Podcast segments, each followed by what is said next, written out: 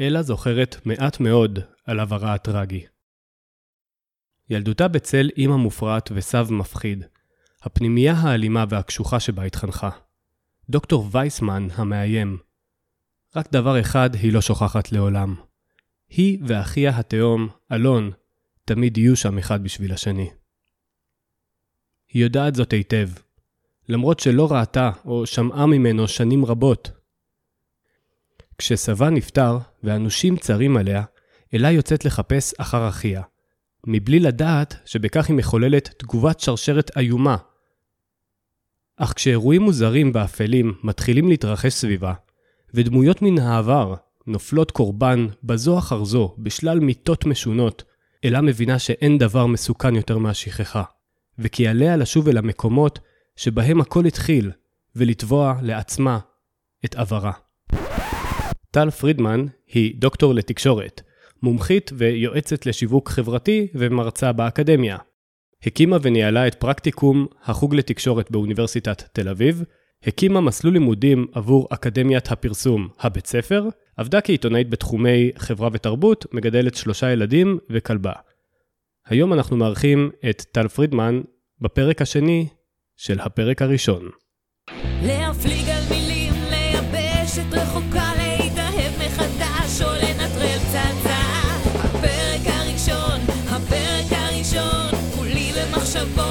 וקשה לי לישון. הפרק הראשון, הסכת הספרים העברי, בהנחיית תמיר מנדובסקי. היי טל פרידמן. שלום. מה העניינים? בסדר, מה נשמע? הכל בסדר.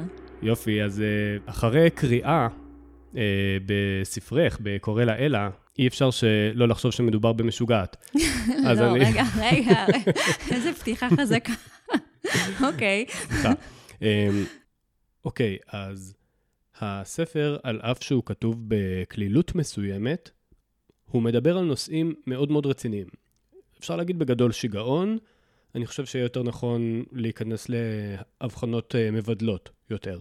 אוקיי, okay, על... אני, אני אגיד לך את האמת, אצלי בראש, הוא לא עוסק בשיגעון.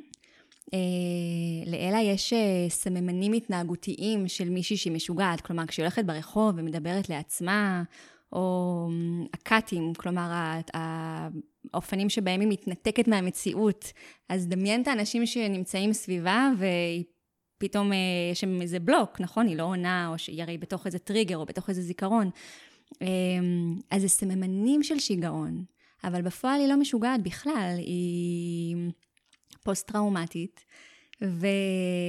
ופוסט-טראומה מתבטאת ב... ב... ב... באופנים כאלה שאין לנו הרבה פעמים אמ, שליטה על ההווה שלנו, כי אנחנו מריחים משהו, או תואמים משהו, או שומעים צליל, או אמ, מגע כלשהו, הוא מפעיל אותנו בדרכים ש... אה, לוקחות מאיתנו את השליטה, ואז אנחנו נתונים בתוך איזשהו זיכרון. הקורא של הספר הולך איתה לתוך הזיכרון, נכון? או, אז... אז אני רוצה, זהו, okay. אני, אוקיי. אני רוצה להתחיל אה, מההתחלה. כן. אני לא אתחיל מההתחלה, כי הייתי רוצה קצת, אה, הייתי רוצה קצת לשמוע על מאיפה בכלל ניגשת לכתוב על הספר הזה. אבל כדי לסבר את האוזן למאזינים, אני חושב שכן אתאר, קודם כל, איך נראה הספר, כי הוא ספר מאוד לא שגרתי. אוקיי. Okay. לא סתם אמרתי בהתחלה את מה שאמרתי. לא, לא חושב שאת אה, משוגעת, את סופרת, וסופרים הם משוגעים. אין מה לעשות. אמ, הספר הוא בעצם כתוב בצורה לא ליניארית. כן. זה הדבר הראשון שיקפוץ למי שיפתח את העמוד הראשון שלו. נכון. כי בעמוד הראשון אנחנו רואים פרק אחד, שתיקה. באותו עמוד אנחנו רואים את תחילתו של פרק 8, שהוא שורה וחצי, ומיד לאחר מכן פרק 32. עכשיו, כשמתחילים ספר מהאמצע, אם אני לא טועה, הסרט מומנטו מורי הוא משהו כזה, נכון? הסרט הזה הוא מתחיל מה... מהווה עתיד, וחוזר כל פעם חמש שניות, חמש עשרה שניות או, אחורה, נכון. עד לתחילת הנרטיב נכון. בעצם. כן. עכשיו, אז אה, אין דרך להימנע מהמחשבה הראשונית של הקורא שמדובר במשוגעת. כן. אוקיי, עכשיו, אנחנו, אפשר ללכת מפה להרבה מאוד אה, ביקורת חברתית, אה, אנחנו כל אחד שאנחנו לא, לא מסתדר לנו, אנחנו קוראים לו כמשוגע. כן. ברור שמי שיסיים לקרוא את הספר יבין שיש פה משהו שהוא לא הרבה יותר מורכב מה, מהגנריות. בכל מקרה, אם אתם שומעים את מילת הקוד, אה, נסכם על שימי תבורי, תדעו שאני לא בטוח ותבואו לחלץ אותי, סתם. אה, רק רגע, אני רוצה שנייה לדבר על, אני רוצה שנייה לדבר על המקום שממנו הגעת. כן. לכתוב את הספר. את, לפי אה, הקורות חיים המאוד מאוד קצרצרים שהקראנו בהתחלה, מגיעה ממקום מאוד מיושב. אה, היית אה, באקדמיה, דוקטור לתקשורת. כן. קריירה, מחקר ופיתוח של, אה, של מסלולים, אה, מסלולים אקדמיים. נכון. איך, איך הגעת לכתוב אה, על השוליים של השוליים? כאילו, על, על, על, על, פנימ, על נערה שגדלה בחבורת הזבל, בפנימייה, ב, עם הרבה מאוד עכבות אה, רגשיות, כן. נפשיות. נכון. אה, תראה, תראה, הנושא של השראה הרי זה שאלת השאלות. אה, כמו גם הקשר בין אה, ביוגר... ביוגרפיה של, של אדם לבין היצירה שלו. אני יכולה להגיד כזה דבר. אה, החיים שאני חיה, או החיים המקצועיים ש... שניהלתי עד היום שבו התיישבתי לכתוב את הספר, הם משהו שאני יודעת לעשות. אבל הם לא בהכרח מבטאים את אה, מי שאני או את האופי שלי, הם מבטאים פשוט היכולות האקדמיות שלי, אה, שזה חלק ממני. השוליים של השוליים, כמו שאתה קורא לזה, אה, הם הסביבה שבה מתקיים העולם שמעניין אותי, שזה בעצם משפחה. אני חושבת שככל שהמרחב הוא שבור או מפורק, אז אפשר לחקור את היחסים האלה בתוך המשפחה אה, יותר טוב. במקרה הזה אני חוקרת יחסים בין אה, אח לאחות תאומים. Mm-hmm. אבל אם אני אומרת אה, על מה הספר, אז זה נכון שהתשובה הראשונה ש, שכל מי שקורא אותו אומר לי, זה עוסק בשיגעון. בשבילי, מהנקודת מבט שלי, הוא, הוא עוסק במשפחה ובנאמנות ובמה קורה ליחסים בין אחים כש... העולם מתהפך. אה, ומה נדרש מהאחים האלה, או מה קורה לעצמי שלי כשאני תלוי במישהו אחר, בכזה קשר דם, בכזאת תלות הדדית. אז הקשר שלי זה בעצם העניין שלי ביחסים במשפחה, או הסקרנות שלי ביחס למקומות האפלים האלה שמשפחה יכולה לקחת אותנו. וכמובן בזיכרון, שזה נושא שמלווה אותי הרבה שנים, נושא של אה, אה, זיכרון שבור, ומה טראומה עושה לש... לזיכרון, איך אה, טראומה מעצבת זיכרון. זה משהו שחקרת גם באקדמיה? לא, זה משהו שלקח לי המון שנים להצליח להגיד בקול רם שמעניין אותי. אני, באקדמיה יש אה, שני סוגים של מרצים.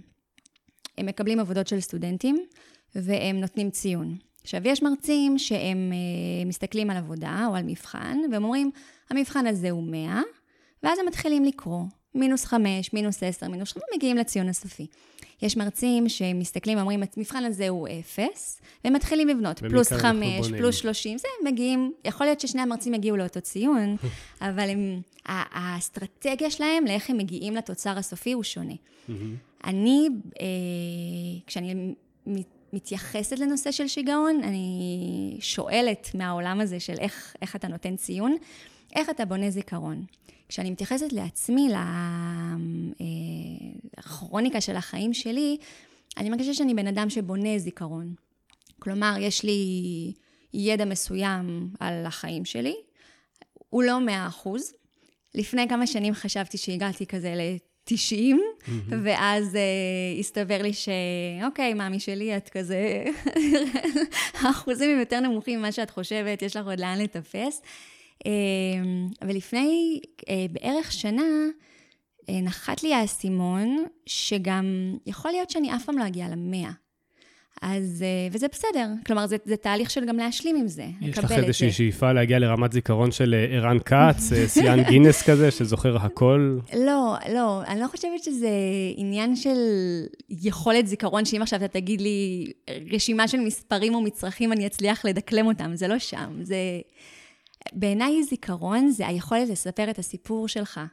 וככל שיש לך יותר זיכרון או ידע, על מה שקרה לך, או על מי שאתה, מה עיצב אותך, אה, למה אתה מי שאתה היום, מהם הדפוסים שלך, למה זה הדפוסים שלך, למה אתה מתנהג ככה.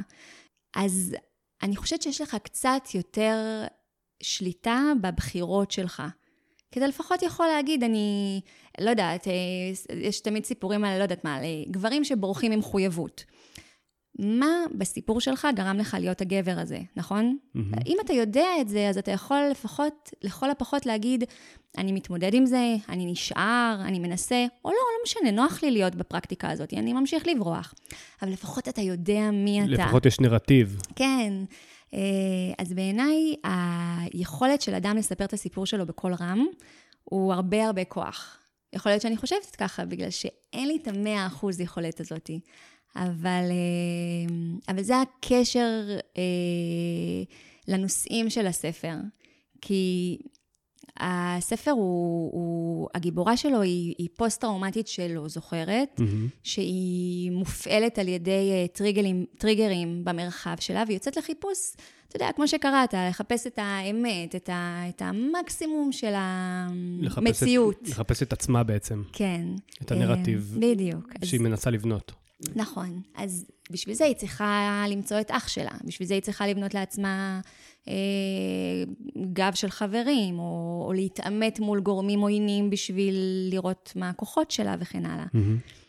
אז לחזור לשאלה המקורית שלך, אה, זה פחות ההתעסקות בשוליים של השוליים, כמו בנושאים של אה, נפש סבוכה, והניסיון אה, לעמוד על קרקע יציבה. זה שם, בשבילי. יש, אה, בפרק הבא של אה, אה, הפרק הראשון, יש את יגאל צור שכתב מותחן על נתיבות. אז הוא אמר לי שבשביל לגלות את, ה, את הנפש, משהו די מזכיר לי את מה שאת אומרת עכשיו, שכדי לשים זרקור על המרכז, צריך להסתכל בשוליים.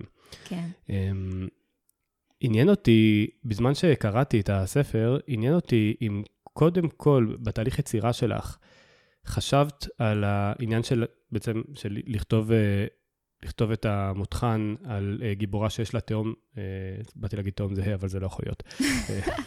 תשמע, כאילו, כלומר, אנחנו חיים בעולם שכבר אין בו בינאריות, אז... אבל תהיתי מה הגיע קודם, עניין התאומים או התסבוכת הרגשית שהיא נמצאת בהם, כי לפי מה שידוע לי, ואני ממש לא מגיע מהתחום, יש איזשהו מתאם, יש מתאם גבוה על uh, הפרעות, uh, uh, הפרעות או פגיעות רגשית בין תאומים. כן. את ידעת מה, מהרגע הראשון שאת הולכת, שאת הולכת לכתוב על... שהולך לגיבורה של הספר שלך להיות אח תאום? Um, תהליך היצירה הוא, במקרה הזה, הוא, הוא, הוא, הוא יותר מקרו. Mm-hmm. ידעתי שאני הולכת לכתוב אה, שלושה ספרים, כלומר סדרה, אה, על אחים ואחיות. ועוד לפני שכתבתי את אה, אלה ואחיה אלון, התאומים, ידעתי שהספר הראשון יהיה על תאומים, mm-hmm. והספר השני יהיה על אחים שכולים, והספר השלישי יהיה על אחים חורגים. כמה מהם כבר נכתבו? הספר השני הוא בשלב, הוא, הוא כלומר, הוא אצל כנרת זמורה, אנחנו בתוך...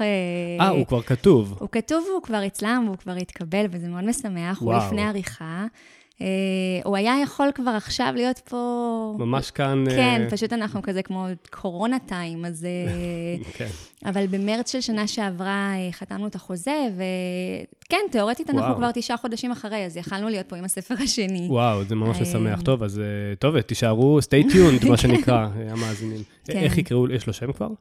יש לו שם שעוד לא, תראה, זה, אוקיי, אז החזון mm-hmm. הוא שלושה ספרים mm-hmm. עם uh, שלוש גיבורות ראשיות, שהן האחיות, uh, ששלושתן הן עונות לשם של uh, שמות של שירים ישראלים, אז יש לנו פה את קורא לאלה, mm-hmm. והספר השני, עיקרה, בהצלחה לי עם אקו"ם, uh, הם אומרים שמיכאל הוא שם של בן. וואה. Uh, כן, והספר השלישי... תני לי לנחש. כן. עליה גנוב. אה, פחות. סתם, סתם. אולי זה יהיה למאיה יש אקדח. אה, כי הוא עכשיו, אה, התחלתי את תהליך הכתיבה שלו, אז כזה הגיבורה עדיין היא לא סגורה על השם שלה. ו... זה יופי של קטע. כן. ממש. ואלה ואלון, הם, הם, ידעתי, אז כן, ידעתי שהם יהיו תאומים. שלושת הספרים הם על אחי שוליים ועל היחסים של, של מה של... השוליים דורשים מאחים, שזה כולם גם אח ואחות ו- mm-hmm. וכן הלאה, ומיכאלה ומיכאל, שוק שזה השם שלו, אחרי אלה ואלון. נגמרו השמות בעולם. כן. אז היא, היא הומלסית, אז פה יש לנו מישהי שהיא כאילו משוגעת, ואז יש לנו הומלסית, ואחר כך יש לנו סיפור שלישי, וזה הכל ביחד. הפיצוח או האתגר היה, לי מאוד חשוב הקשר בין סיפור, בין הנרטיב, בין הטקסט, לבין המבנה של איך אתה מגיש בעצם את הטקסט הזה. אז, ובראש שלי יש קשר הדוק, זה כמו אדריכלות. כלומר, mm-hmm. אתה לוקח את הטקסט ואתה בונה אותו בצורה שמנגישה גם את, ה, את, את המים האלה שזורמים. אז... איזה אתגרים היו לך בכתיבת כן. הספר הזה? כי לכתוב ספר בצורה לא לינארית, את יודעת, אני לפעמים, חברים שלי, או לא יודע, ההורים שלי מספרים לי כל מיני זיכרונות שהיו להם, אה, או חלומות. וזה דבר שנורא נורא קשה להעביר, זה נורא מתיש. עכשיו, כשקוראים ספר, ואנחנו מאוד רגילים לקחת ספר, לשכב אחורה בכיסא הנוח, ויאללה, קחי אותנו למסע. אה, וכשכותבים בצורה לא לינארית, זה בטוח, יש אתגרים בדרך. כן. איזה, העורכת של הספר, תמר ביאליק. כן, הנהדרת, אה, המושלמת. היפה והחיננית. את שומעת, תמר? המקצועית והנ... איזה תהיות היו לכם בדרך? אה, כתבתי, כלומר, יצאתי לשנת אה, שבתון מהאקדמיה והתיישבתי לכתוב, ולא ידעתי אם החלום הזה של, שהספר הזה יתממש כספר בעולם תהיה לו התכנות והוא יצא לפועל, אבל כתבתי את הספר. המודל עבודה שלי היה ליצור אה, ציר, כמו שלד מאוד מאוד חזק, mm-hmm. של התהליך שהיא עוברת, אה, ואז להתחיל לבנות סביבו את הסיפור. אז האתגר הכי גדול היה לבנות בעצם את השלד. זה היה משהו כמו שלושה חודשי עבודה של לכתוב חמישה עמודים, mm-hmm. שזה אה, בראשי פרקים אה, לקחת את הליניאריות ולפרק אותה. בעצם לכתוב סוג של ציר זמן. נכון, בדיוק. אבל ציר זמן של ההווה, לא של העבר. Mm. כלומר, מה היא צריכה להיזכר כדי שזה יוביל אותה לנקודת הפענוח הבאה? אם אני יודעת שבשלב הזה היא צריכה למצוא את אחיה, או לא למצוא את אחיה, טם טם טם, לא משנה. אז איזה רמזים מקדימים יובילו אותה לשם? איזה זיכרונות יכולים להוביל לרמזים האלה? Mm-hmm. אז שם הייתה עבודה מסיבית מאוד, קשה מאוד, אה, של לפצח את ה... אה, לא... בגלל שזה ספר שהוא מותחן, אז אתה, אז זה גם מותחן פסיכולוגי, mm-hmm. נכון? הרי זה, זה לא דרמה אה, משפטית, זה, זה, זה, זה בתוך הפסיכולוגיה של הנפש שלה. אז עשיתי מצד אחד בחירה שאנחנו נמצאים כל הזמן בנעליה. אז אנחנו צריכים, כאילו יש פה משהו כל כך עדין, כי נכון, זה... הקורא לא יכול לדעת שום דבר שהיא לא יודעת.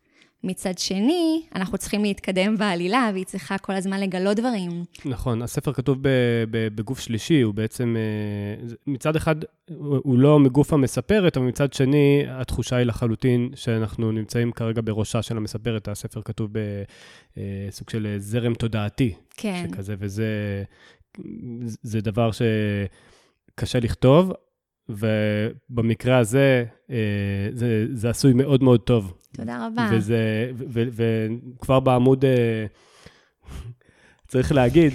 אה, לא, אל תגיד. לא, לא, לא, צריך להגיד ש... אל תגיד. מה? אל תגיד.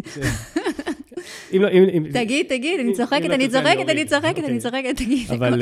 אבל מי שקורא את הספר, מי שפותח את העמוד הראשון, צריך לקרוא עד עמוד 50. אחר כך, סמכו עלינו. אתם תבינו מה קורה. עד עמוד 50, אנחנו בעצם רק שואבים, אה, אנחנו שואבים מידע מה, מהמספרת, מאלה בעצם. כן. וזה יותר, אה, יותר מאשר מה, זה איך. זו התחושה שלי. איך היא חושבת? איך את הולכת לספר לנו את הסיפור הזה? נכון.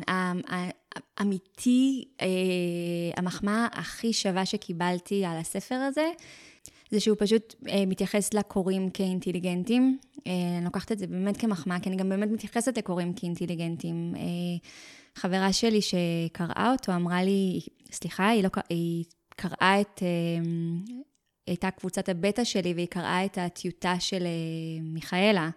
אה, ואחרי שהיא קראה את קורא לאלה, וקראה את הטיוטה... הם מלאכים, האנשים שקוראים אה, גרסאות בטא הם מלאכים. ממש, הם אנשים מאוד טובים. והיא אמרה לי, מה יהיה? את כאילו כל פעם לוקחת את הבן אדם ומצניחה אותו עם מצנח באמצע שדה הקרב. כאילו באמצע ויאללה, תתחיל להסתדר. ולוקח לך 50 עמודים באמת להבין את העולם שבו אתה נמצא, את האוריינטציה, את איך מספרים לך את הסיפור הזה, וואנס יש לך את הכלים, אתה מרגיש יותר נינוח. פתאום mm-hmm. אתה כן יכול לקרוא את זה בסבבה, to lay back, מה שנקרא. כן. אבל, אה, אבל ההתחלה, אני מסכימה, היא מאתגרת. אה, והיא דורשת רצון, כלומר, רצון להשתתף בשפה הפנימית של הספר. אמ, אמרת מקודם ש... שכתבת את הספר, אה, אה, לא הבנתי, התחלת לכתוב אותו בשנת שב... שבתון, או שסיימת כן. לכתוב? כן. לא, לקחתי שנה מהאקדמיה, אמרתי, אני לא מלמדת השנה קורסים, ואני יושבת לכתוב אותו, אני אנסה להגשים את החלום הזה. כתבתי אותו במשך שנה. אני מתייחסת לספרות ולכתיבה כאל עבודה. אתה קם בשמונה בבוקר, אתה יושב וכותב. מסדר את המצעים של המיטה. כן, יושב וכותב. אין לי, אני אה, פחות... אה, טיפוס או מתחברת למחסום כתיבה, או זה, פשוט שבו לכתוב, כאילו פשוט שבו לכתוב. זה קשה, זה יום רע, יום טוב, יום יותר מוצלח, יש יותר פסקאות, פחות, אבל זאת, that just, כאילו, this is the job, mm-hmm. כזה לשבת ולכתוב. אז ישבתי שנה וכתבתי אותו. מה שרציתי להגיד קודם זה שכשסיימתי את השלד הזה, שזה לקח כמה חודשים מתוך השנה הזאת, הכתיבה כבר הייתה קולחת, כי ידעתי מה אני עושה. היה פה צומת שאמרתי כזה, ימינה, שמאלה. הסוף, לא ידעתי מה יהיה הסוף עד שהגעתי לסוף. היה לי כזה, כמו בתרשים זרימה, שלוש אופציות. זה הוא עשה את זה, זאת היא עשתה את זה, זה הם עשו את זה, זה היא עשתה את זה והיא לא ידעה שהיא עשתה את זה. נתת לדמויות להפתיע אותך. כן. אמ, השארתי את זה פתוח, כי, כי לא ידעתי, לא תמיד אתה יודע, נכון? מה... איך זה התגבש בדיוק, בדיוק, בדיוק בתנור. אמ, אבל הכתיבה הייתה קלה מאוד, אבל השלד, כשהי, כש, בשלב הזה, כשהיית ב, ב, בשנה שאמרת, אני עכשיו כותבת בפול טיים ג'וב. כן. Uh, זה היה אחרי שהספר התקבל ל... לא, או לפני? כלום. זאת אומרת שנכנסת all in, כן. כמו שאומרים בפוקר, כן. בלי לדעת שבעצם לאן את הולכת. התמימים והטיפשים, כן. כזה כמו חסרי הבינה והרשת אה, ביטחון. יהיה בסדר, יהיה בסדר. אוקיי, את סופרת ביקורים. כן. איך היה הרגע שבו הודיעו לך שהתקבלת לזמור הביטן? זה, למי שלא יודע, זה כמעט ולא קורה. במיוחד לא בתקופה, במיוחד לא בשנים האחרונות. זה נורא קשה להתקבל, סוף הביקורים, אה, להתקבל הוצאות גדולות. כן, אפילו שאתה אומר את זה, אני מרגישה את זה פיזית כזה באור, זה היה מאוד גדול, זה עדיין מאוד גדול בשבילי. אה, תשמע, אתה לוקח הימור. אני לקחתי הימור, ו... זה מעבר לזה, זה לא שהעבר שלי הוא אמ, נתן לי איזשהו תימוכין לזה שיהיה בסדר, לא ידעתי, כלומר, אתה מבין? לא ידעתי אפילו אם זה מוצר טוב. אם אני כותבת טוב, איך, איך כן, אתה יודע? כן, כתיבה נכון? אקדמית היא מאוד מאוד שונה, זאת אומרת, אה, יש הרבה מאוד עיתונאים או קופירייטרים שמגיעים אה, לכתיבה, זה סוג של מסלול די טבעי, דווקא מהאקדמיה זה לא מסלול טבעי. כן, אני, תשמע, אחרי ארבע שנים שאתה כותב דוקטורט, להגיד עכשיו אני שנה יושב וכותב משהו, זה לא ברור מאליו. לפחות אין ביבליוגרפיה בסוף. נכון. וואו, כן. אה, זה עשה לי כזה, כמו, ההתרגשות של מקודם, זה עשה לי בעמוד השדרה, סוג של... אבל אה, תתארי לי את הרגע, כאילו, מה זה? זה היה שיחת טלפון? זה... זה, כן, זאת הייתה שיחת טלפון, עם הרבה התנהגות מביכה מאוד מצידי. אה, לא נעים בכלל לשחזר את זה לאף אחד שהוא לא אני. אה, הרבה כזה, מה? די, אני לא, מה? מה? לא, לא, לא מכבד אף אחד. אה, אבל אמיתי, אתה יודע, כמו ילד, שהוא פשוט ממש ממש שמח ממשהו, מאוד, מאוד, עד היום מאוד משמח אותי. גם זה כל כך לא מובן מאליו בשבילי. גם כשהספר השני התקבל, זה כזה, אוקיי, אוקיי, תעצרו רגע, כי, כי זה כל כך גדול בתוך הגוף, הרגש. אי אפשר, ש... אפשר להתרגל לזה, לרגע שבו... ההימור שלקחת פשוט הסתבר כ... כמוצלח. נכון, נכון, וגם, וגם... וזה הימור גדול, לאנשי קריירה, לעזוב עכשיו, אה, לכתוב ספר זה המון זמן, המון המון זמן, זה מאות של שעות. שאת יכולה בזמן הזה לכתוב מאמרים במקרה שלך, נכון. או להתקדם בעבודה, או לעשות דברים אחרים. זה הימור מאוד מאוד גדול. אמ, אה, אה, בעלי גיל אמר לי פעם משפט אה, שאני חושבת שהוא משפט לחיים, ואני נותנת אותו לכל סופר באשר הוא סופר, אבל גם לכל בן אדם שרוצה להגשים חלום. בתוך התקופה שכתבתי את קורא לה אלה, אז אמרתי לו, מה, כלומר, אנחנו לא, אנחנו לא יודעים אם אני כותבת טוב, אנחנו לא יודעים אם זה יצא לאור. בוא ניתן מספר של uh, הוצאות לאור, שאם הם יגידו לי לא, אז אני אדע, כאילו, טל, חמודה, ניסית, אבל יאללה, תחזרי לאקדמיה, אנחנו יודעים שאת עושה את זה טוב, כאילו, כמו משאית שלוקחת רוורס, אה, אה, כזה אחורה, לכי אחורה. אמ, ושאלתי את השאלה הזאת הרבה אנשים. אז חברה שלי אמרה לי, תקשיבי, חמש הוצאות אמרו לך, לא, תשחררי. ואחותי אמרה לי, 20 הוצאות, תשחררי. חמש זה נורא מעט. חמש זה מעט. אה, וגיל אמר לי, הוא אמר לי, אין מספר כזה. כאילו, זה לא ילך ככה, זה ילך ככה. וזה לא ילך עם הספר הזה, ישבי לכתוב עוד ספר.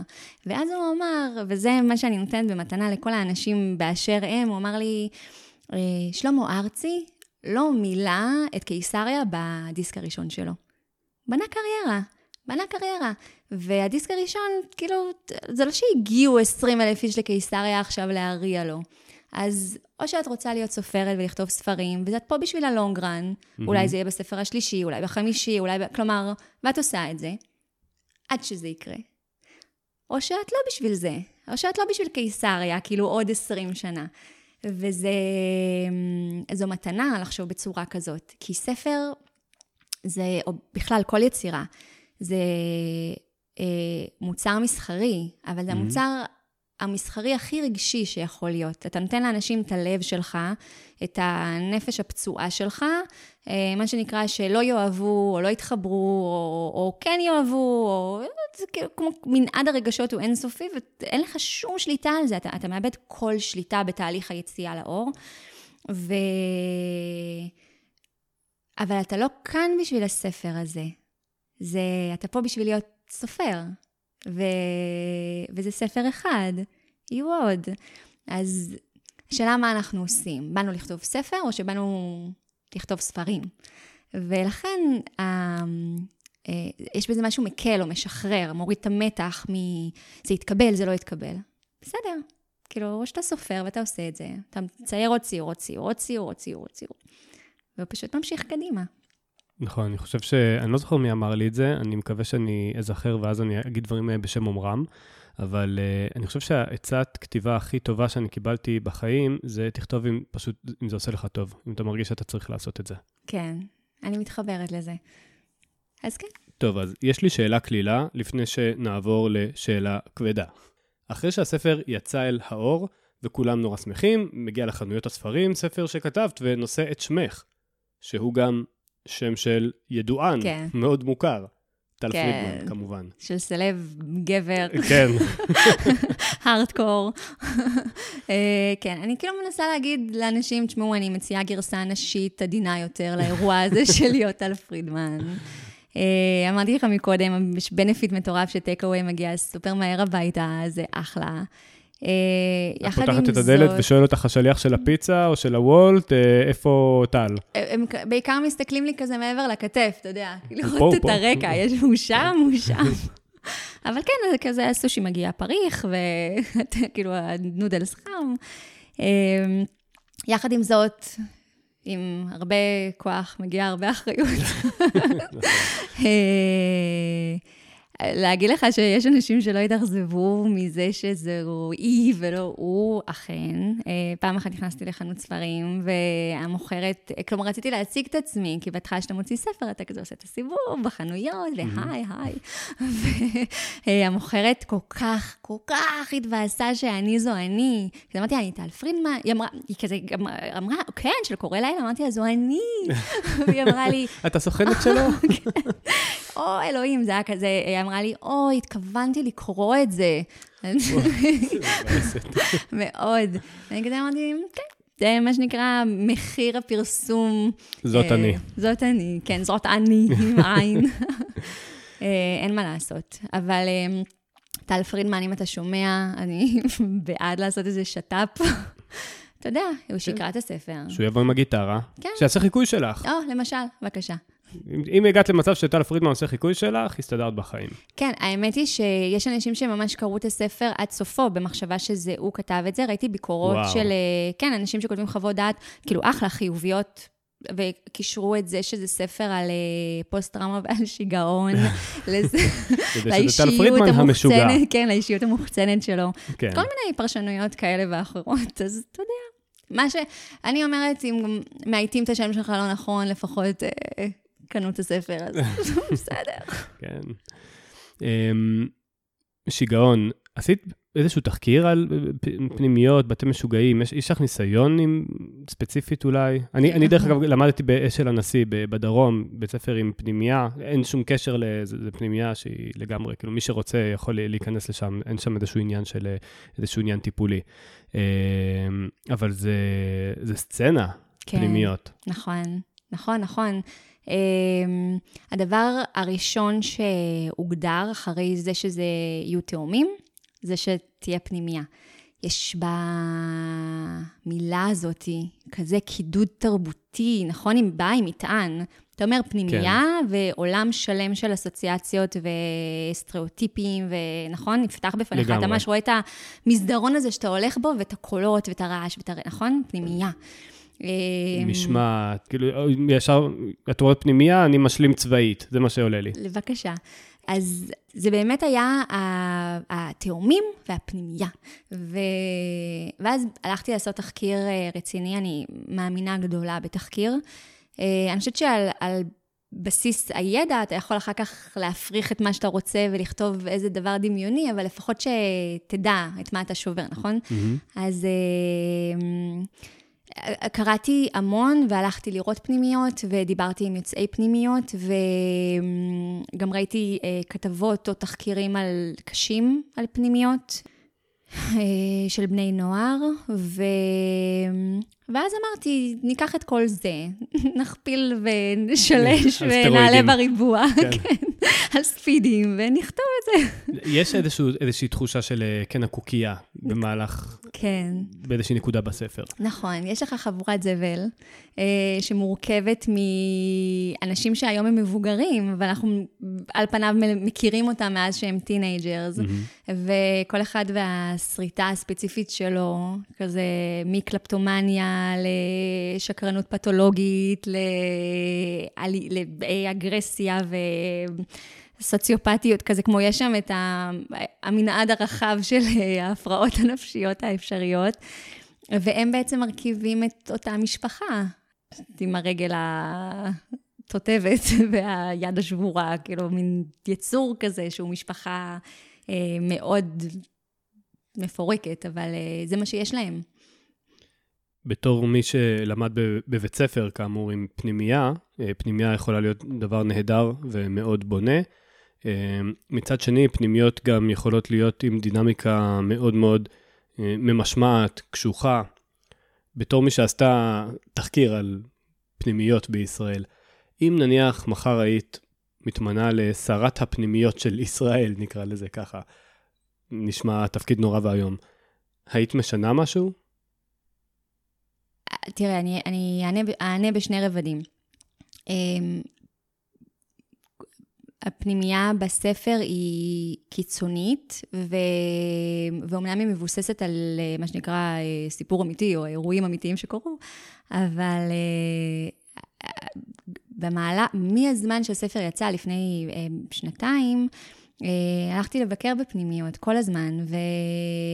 ויש שם אה, הרבה אור והכלה ומרחב מאוד בטוח לילדים ובני נוער שאין להם מקום בעולם. אז, אז, אז פנימייה, כלומר, ברמת, בכובע של הדוקטור לתקשורת, אני אומרת שדווקא ראוי לעשות איתן, איתן חסד ולשבור mm-hmm. את הסטריאוטיפ השלילי על פנימיות. Uh, בכובע של שרת הפנימיות, שהתמניתי לאחרונה, אז uh, אני חושבת שזה כל כך, כל כך מערכתי ותקציבי, כי כמה שאתה מבחינת חינוך וטיפול תומך, מסבסד ויכול מלמעלה, מהממשלה, להעביר תקציבים שיבנו מערכים יותר בטוחים, אה, יותר עובדים סוציאליים, יותר אנשי רווחה, יותר מטפלים. אה, וחינוך יותר טוב, אז ככה אתה נותן יותר סיכוי לאנשים שנקודת הפתיחה שלהם היא, היא פחות טובה משל mm-hmm. מישהו שלא יודעת, נולד במשפחה שהיא מאוד מגוננת ו- ומזינה. ו...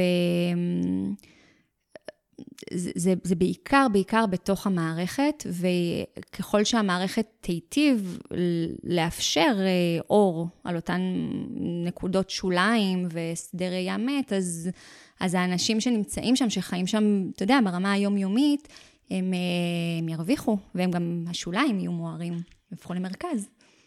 אמ, אחלה, על הכיפאק. קורא לה אלה, ספר מומלץ מאוד, מותחן פסיכולוגי, אה, לזכור אה, שחובה עליכם, אם אתם מתחילים לקרוא אותו, לקרוא את 50 העמודים הראשונים, אתם כבר תבינו איך הוא הולך. אה, ועכשיו אנחנו נקרא את הפרק הראשון שלו, ולמעשה אנחנו לא נקרא את הפרק הראשון שלו, אה, כי הפרק הראשון שלו מכיל... כי לא כתוב בו כלום. בדיוק, הוא מכיל אפס מילים. כמו שאמרתי, אתם כבר תבינו, אתם כבר תבינו. אז נעשה דבר כזה, נקרא את, בגלל שהוא מאוד תזזיתי, אה, בהתחלה נקרא ארבעה פרקים. אוקיי. Okay. ארבעת הפרקים הראשונים. נעשה משחק כזה, אני, אני אגיד מתי מתחיל ונגמר פרק ואת תקריאי. אוקיי. Okay. סבבה? בסדר. יאללה, בואי נעשה את זה. פרק הראשון, קורא לה אלה. בהצלחה. פרק אחד. זה שתיקה כאילו בכוונה. נכון.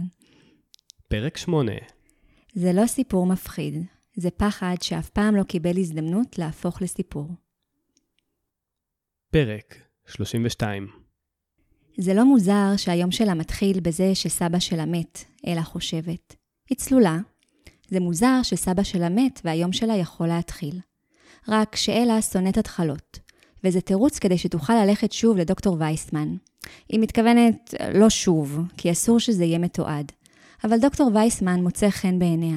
היא חושבת ככה מאז שהייתה צעירה. כלומר, היא עדיין צעירה. היי, אלא צעירה. אבל בימים שסבא שלה מת, היא יכולה להרגיש קצת פחות.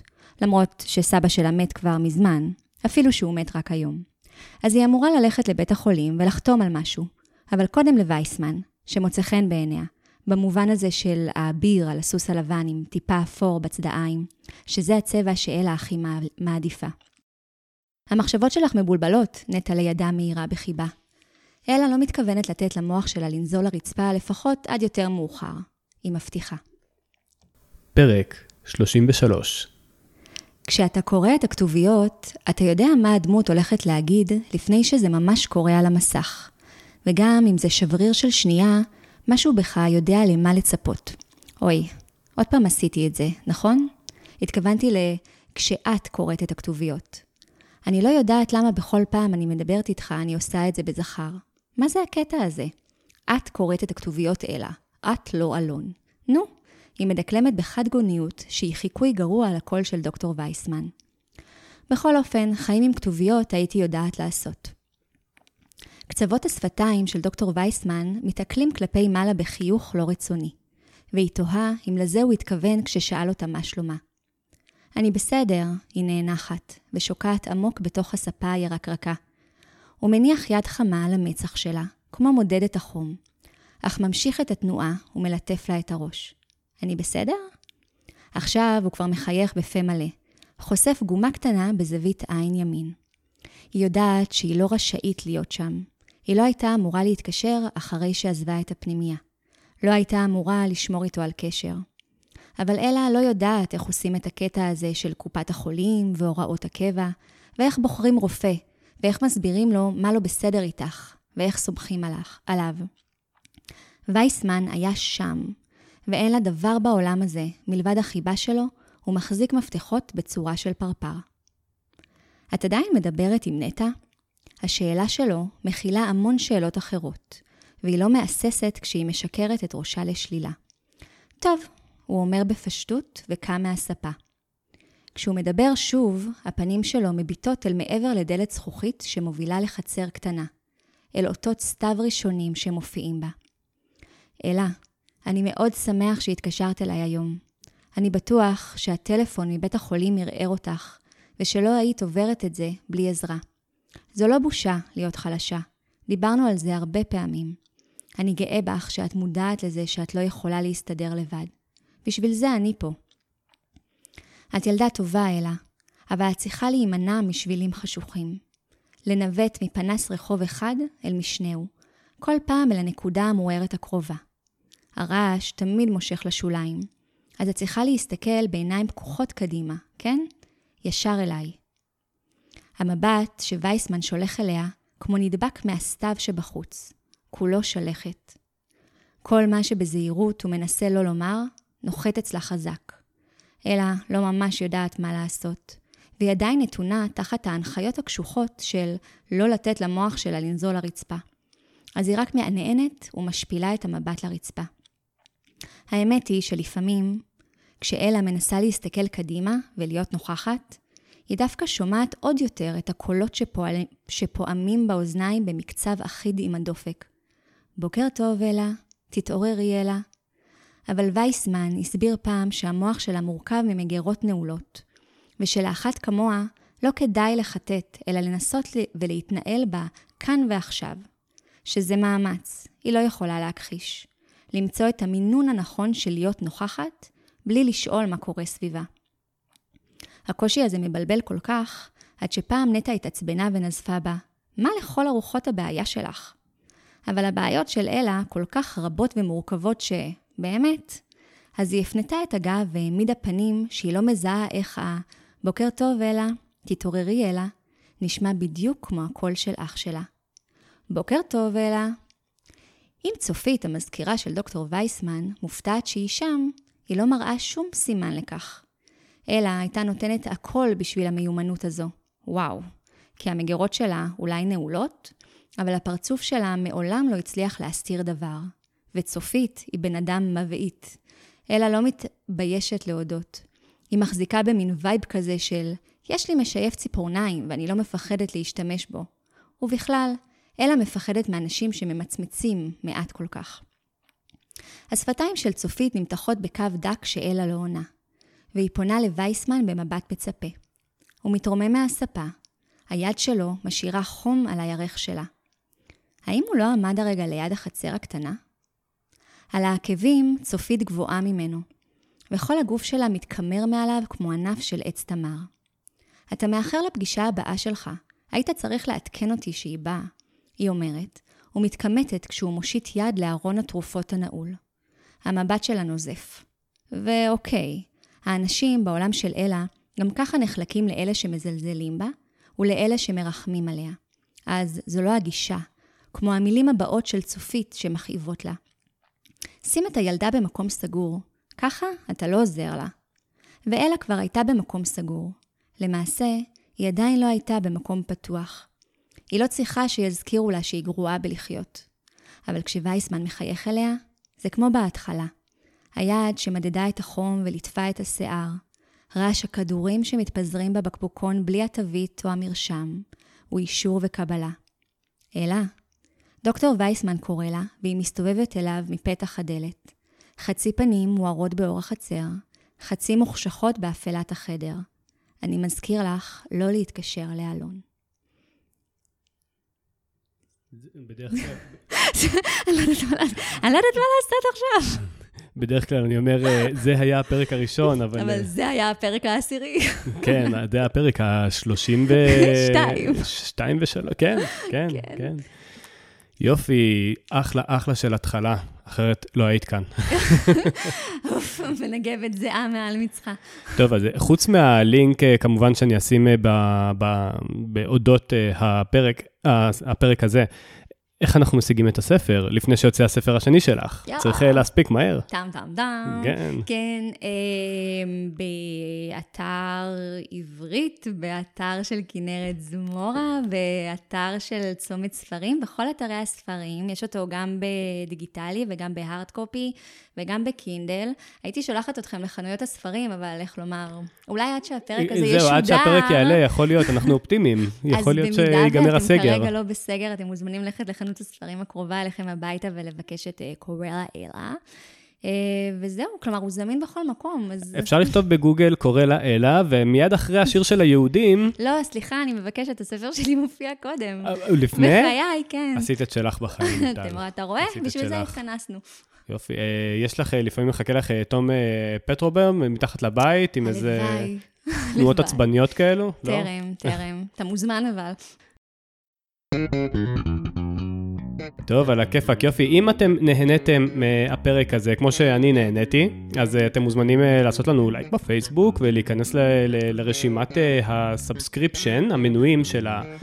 של הפודקאסט שלנו.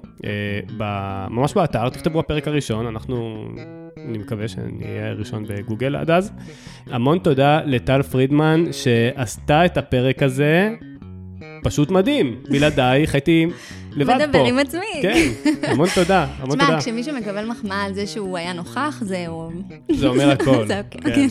אה, תראי, אה, כבר אה, שבוע אני קורא את הספר, אז את נוכחת פה בעצם... יאללה. כן, כל ערב.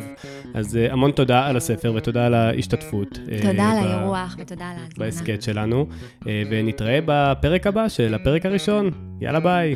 ביי.